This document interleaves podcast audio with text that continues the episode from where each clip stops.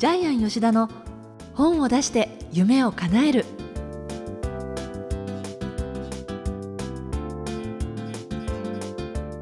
小林まどかです。ジャイアン吉田の本を出して夢を叶える。ジャイアン今回もよろしくお願いいたします。はい、よろしくお願いします。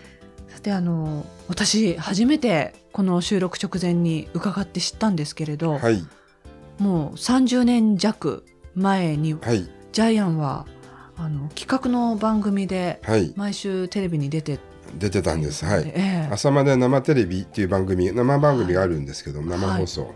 えそれはえ月に1回だけありまして、えその他の3週間、東京ソフトウォーズっていうですね、企画のプレゼン大会を放送する番組があったんですけども、ジャイアンはそこにずっとですね、えー生放送に出てました。朝まで。そうだったんではい、1すか、時から5時ぐらいまでですね。ね、要ははい朝まで生テレビのあの枠の中で3週の、3週間ずっと出続けてたんですけど、はい。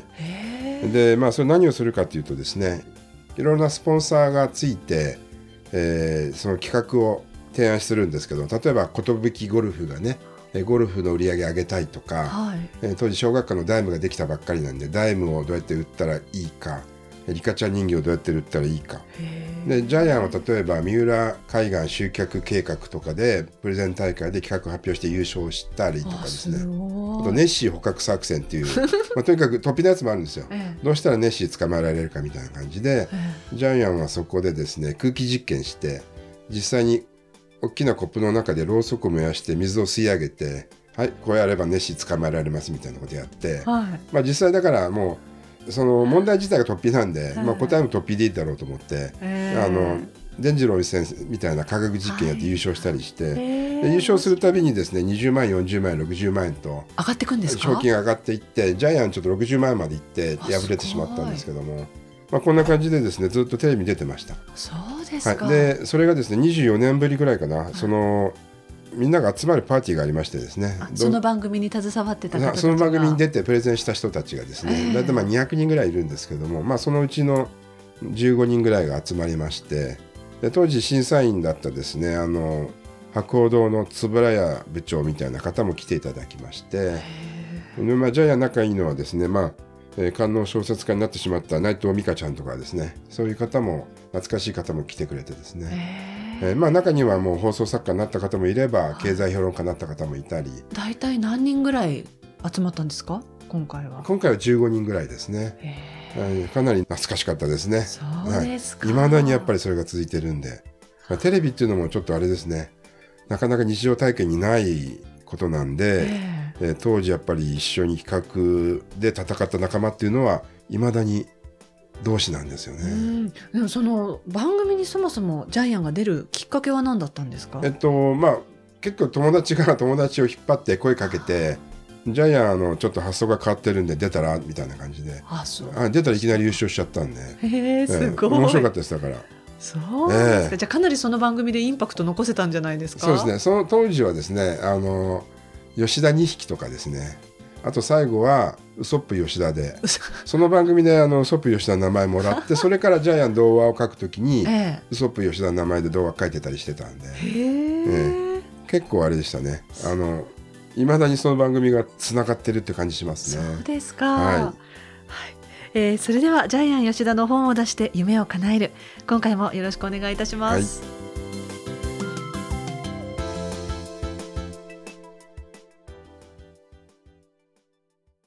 続いてはいい本を読みましょうのコーナーです。このコーナーはジャイアンが出版プロデュースした本も含めて世の中の皆さんに読んでいただきたいいい本をご紹介しているんですが、えー今回の一冊もジャイアンがプロデュースを手掛けたとはい。いうことでご紹介ください。えータイトルは「苦手な人を消してしまえる禁断のフォトロジー」えっ、とフォトロジーっていうのがですねルビーを振ってあるんですけども気質学気質学っていう漢字で、えー書いてあるんですけどこの気質っていうのはなんとか気質のあのええ。タイプね。この木にあタイプって意味ですね。はい。ええ。で著者はですね井上由美さん。はい。北海道の小樽生まれで、アメリカの NLP の免許をですね、3つ取得してますよね。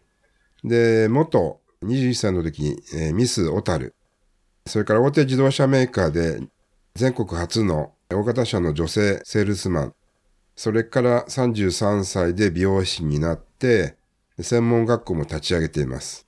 そして今は人材育成コンサルタント。で、この本はですね、楓書店さんから出まして、1週間で増刷になってます。早いですね。はいすごい。で、やっぱりこの本の、まあ、面白さっていうのは、やっぱ人を操る方法を教えますっていうのが、ええこれがちょっと売れた理由じゃないかなというふうに思います。このタイトルのちょっと吹き出し部分に、相手を思い通りに操る4つの力っていうことで、まあ、大きく4つの分類に分けて、で、そのそれぞれの人にどういうふうに対処したらいいかっていうことがまあまとめられてる本なんですけれど、はい。このタイトル結構でもインパクトありますよね。苦手な人も消しちゃえるし、え禁断の気質学だしえ、はい。相手を思い通りに操れちゃうし、はい。結構知りたいっていう人多いんじゃないでしょうかね。あの、まあ、タイトル結構挑戦的なんですけど、ええー他人は変えられないけど操ることができる。はい。これはやっぱり、なるほどなと思いますけども。えまあ、結局、相手の気質、要するに4つの気質が分かることによって、えーフォートロジーが分かることによって人に振り回されなくなる。しかも相手より優位に立てるので、結局人間関係をコントロールしていくことができるようになる本っていうことですよね。うんはい。で、その4つのタイプということで、はい。人それぞれが生まれ持って持っている気質のエネルギーがどういうものに分けられるかっていうところをちょっとご説明しますと、はい。まず、サイレンス。これが安心安全タイプ。はい。武将に例えてるんですけども、ええ徳川家康タイプですね。ははい。で、パーフェクトが、これが完璧主義タイプですはい。ね。えっ、と、武将に例えると、あ明智光秀タイプ。はい。でもう一つがエンジョイタイプ。これが楽天的なタイプ。はい。えー豊臣秀吉ですね。そして最後の四つ目がウィナー。これは勝敗にこだわるタイプ。はい。もうもちろん織田信長ですね。このはい四つで色分けをしているんですけれども。はいで、誰もがですね、このサイレンス、パーフェクト、エンジョイ、ウィナータイプに分けられます。で、ちなみにジャイアンは完璧に楽天的なエンジョイタイプですね。そうですか。はい。まどかさんは何ですか？私ねはい。私もエンジョイかなと思っいや、違て、うと思います、ね。調べてたら、違うと思いますね私パーフェクトでした。パーフェクトですね。私もそう思いました。で、その次がね、ほぼ同率でええエンジョイでした。はい。でもパーフェクトは怖いんですよ。パーフェクトタイプは、はい相手の男性が浮気するとええ、相手を破滅させるまで攻めるっていう。怖いんですよ。怖いですね。相手が一番やる嫌がることやるのがパーフェクトタイプなんで、デートでもね、あの、パーフェクトじゃないと気が済まないんで、突然のサプライズは嫌うんですね、パーフェクトタイプは。というのがわかるんです。だけど、はいこの本に書いてあったんですけど、別にこの4分の1がそれだけってわけじゃなくて、それぞれの中にいろんな要素があっての自分じゃないですか。そうなんです。あの、一番エネルギーが高い、はい。その4つの扉があって、それぞれ私たちはこの4つの気質を持ってるんですけども、ええ。第一の扉、第一のね。ジャイアンの第一の扉っていうのはエンジョイ。えー、まどかさんの一番の扉っていうのはパーフェクト。クト。それぞれ、まあ、全部持ってるんですけど、どれが一番強いパワーなのかによって、えー気質が分類されるってことで。そうそう。だからえー私これ読んでたら、あれ？でも私そんなにここ違うよなって別のところを見ると、あ、やっぱエンジョイの方がこれ当てはまるなとかっていうところもあったので、ええまあいろんな要素があるっていうことですよね。うん、いろんな要素あるんですけど、でも、周りから見ても、私はまどかさんは完璧なパーフェクトタイプだと思いますね。完璧主義。完璧主義。完璧じゃないと許せない。でも私ね、これね、はいあの、見開き、あの、すぐのところにカラーで気質学テストってあるじゃないですか。はいまず自分がこの4つでどの分類になるかっていうのが結構細かいテストがあるんですけれど。細かいテストありますね。でね、はいこれやった時、私あの多分もっと前、もっと前のバリバリ仕事してた時は、群を抜いてパーフェクトが多かったと思うんですけれど、あ、ちょっとずつこう年齢とか状況とかが変わっていくと、ちょっとずつ人って変化するんだろうなって思いながらやってました、自分でテスト。まあ、アナウンサーやってたバリバリの頃はやっぱりパーフェクトないと、パーフェクトだパーフェクトじゃないと生き残っていけなかったと思うんですけど、ええ今は人生を謳歌して、そうそうそう。周りの友達もエンジョイの人が多いから、はいはいエンジョイのエネルギー、え第二の扉のパワーがそうそうそう少しずつ増えてるんだと思います。ね、だからはい年代によってもやっていくとちょっと面白いですよね。自分の変化っていうのもわかるんじゃないかなって思って。そうですよね。だから、まあ、強いエネルギーで勝負すると相手に勝てるってことですよね。うんはい。まあ、このフォートロジーのベースがどこにあるかなんですけども、これはあの、勝手に著者が作ってるんじゃなくてですね、ちゃんとしたヒューマンアセスメントの理論に基づいています。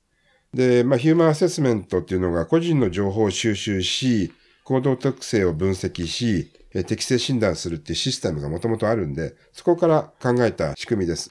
で、まあ、これはあの、ジャイアンが本を作る過程の中で、えー、どんどんどんどんそのヒューマンアセスメントに当てはめていって、そのフォートロジー、素晴らしいですねっていうことでですね、井上由美さんに書いていただいた本なんですけども。そうですか。はい、もともとはギリシャの医者のですね、えー、まあ、哲学者でもあるヒポクラテスがですね、唱えていたそうです。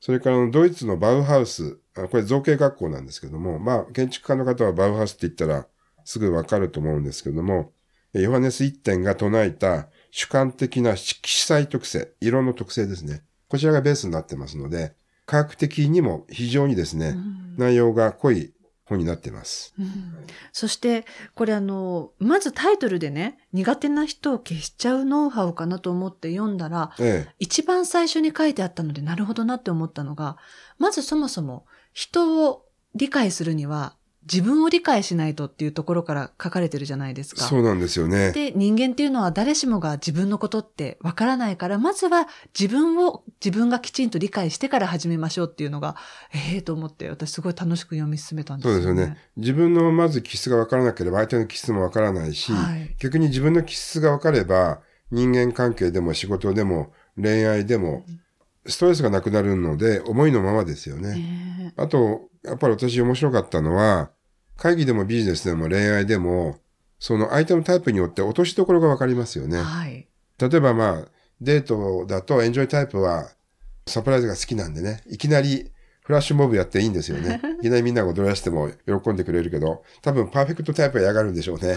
いきなりフラッシュモブでいきなりプロポーズされたら多分、パーフェクトタイプはそこで断ったりするかもしれないんで、相手のキスに合わせた、あ準備とかね、サプライズが必要なんだよっていうのがわかりますよね。そう。だから、決してこれ、まあタイトルには消してしまえるってありますけれど、むしろ相手にすごい寄り添っていく立場で、相手を感じる、このセンスっていうのが磨かれていくんじゃないかなって思ったんですよね。そうなんですよ。ですから、あの、フォートロジーを利用すれば、もちろん相手も操ることもできるんですけれども、もうそれよりも、ちゃんと相手に合った人間関係の円滑化っていうのが、この本で測れますよね。ね相手がどういうタイプかって理解しようとしますもんね、まず。そういうことです。そのためには自分自身をまずどのタイプか分類しないといけないってことなんですよね。よねはい、このフォートロジーの見分け方っていうのもこの本の中に書いてあるんですけども、これ簡単にわかります。例えば、パーティーで座る場所。えー、サイレントタイプはですね、隅っこの入り口の近くに座ります。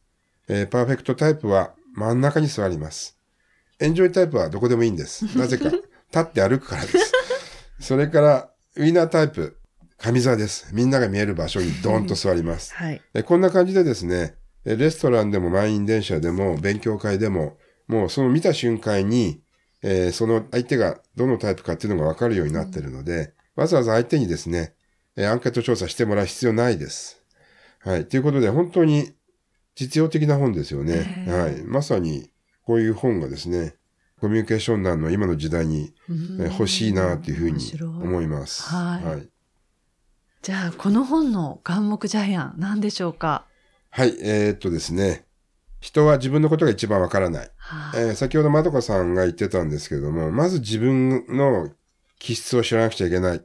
でもやっぱり私たちは分かってるようで自分のことが一番分かってないですよね。うん、やっぱり自分のことが分からないと相手も分からない。なおかつ人間関係もコントロールできない。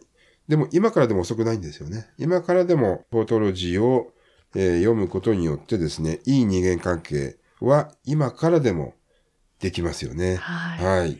ということで、かなりこう、インパクトのあるタイトルではあるんですけれども、読み進めていくと、どういうふうに相手に寄り添って相手を理解できるかっていうこともたくさん書かれているので、いろんな場面で使えますね。うん、あ、そうそう。5章でね、恋愛の章がね、5章に書いてある。これ面白いんですよ。皆さん、あのね、結構ね、エンジョイタイプとパーフェクトタイプはね、感情がぶつかり合うとね、大喧嘩に発展するとかね、はい、サイレンスタイプはお宮がいいとかね、なんかね、これほんと5章使えますね。はい。はい、えー、ということで、いい本を読みましょうのコーナーでした。はい。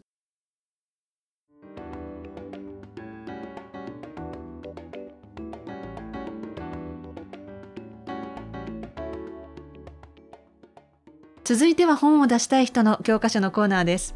このコーナーは本を出すプロセスで出てくる問題を1テーマ絞ってジャイアンに伝えていただくんですが、今回のテーマ何ですか？はい、えー読者に刺さる表現をしよはい。う、えー本には必ず読者がいますで多分あの皆さんは本を書くときに読者を意識してないと思うんですけども今回ご紹介した本「禁断のフォートロジーで」ええ。読者にも4タイプがいるっていうのが分かったと思いますのでそね。はい、それぞれ事例を紹介するときにはや例えば1つや2つじゃなくて例えば4つ紹介してそれぞれの気質に合うような読者のタイプに合うような説明をすればですね、はい。それぞれ共感してくれるわけなので。そっか自分と全く違うタイプについて解説されても全然刺さらないですけれど。そうですそうです。でもそれがそれこそフォートロジーで言えば先ほどのウィナータイプなのかエンジョイタイプなのかでもまた全然違いますよね。ね。そういう意味で事例をいろんな角度で書くことによって読者に共感してもらいやすい。ですでこれを一番うまくやってるのが、えー深夜にやっているテレビショッピングではあ。それぞれ違うタイプの4種類の人たちに刺さるような内容を繰り返し繰り返しやってますよね。そうなんですね、はい、よく見てください。はい。それぞれエンジョイタイプとかですね、パーフェクトタイプ、ウィナータイプ、サイレントタイプに刺さるような中身を繰り返しやってます。ですから、できるだけたくさんの購買者を捕まえるために繰り返してやってます。これまで多くの本をプロデュースしてきたジャイアンが見てやはりそのベストセラーと言われる本はそういういろんなタイプに刺さるような書き方っていうのはされてると思いますか？えっ、とね、それ今調べてないんですけども、でも多分事例を見ると、いろんなタイプの事例を説明していると思いますね。へだからまあジャイアンはエンジョイタイプなんで自分がわーっと面白いことばっかり書いてるけどもちょっと今後はちょっと別なパーフェクトタイプもうちょっと意識しようと思いました。はい、えでもジャイアンはジャイアンでそのキャラクターでキャラクター立てばいいっていう場合もないですかね？まあそうなんですけどね やっぱりやっぱ本田健さんとかはね立体和法で全てのタイプに刺さる文章を書いてるんでねえやっぱりですねベストセラーは先の先まで読んでるような気がしますね。えーということで気質学を受けて今回のテーマは読者に刺さる表現をしようというお話でした。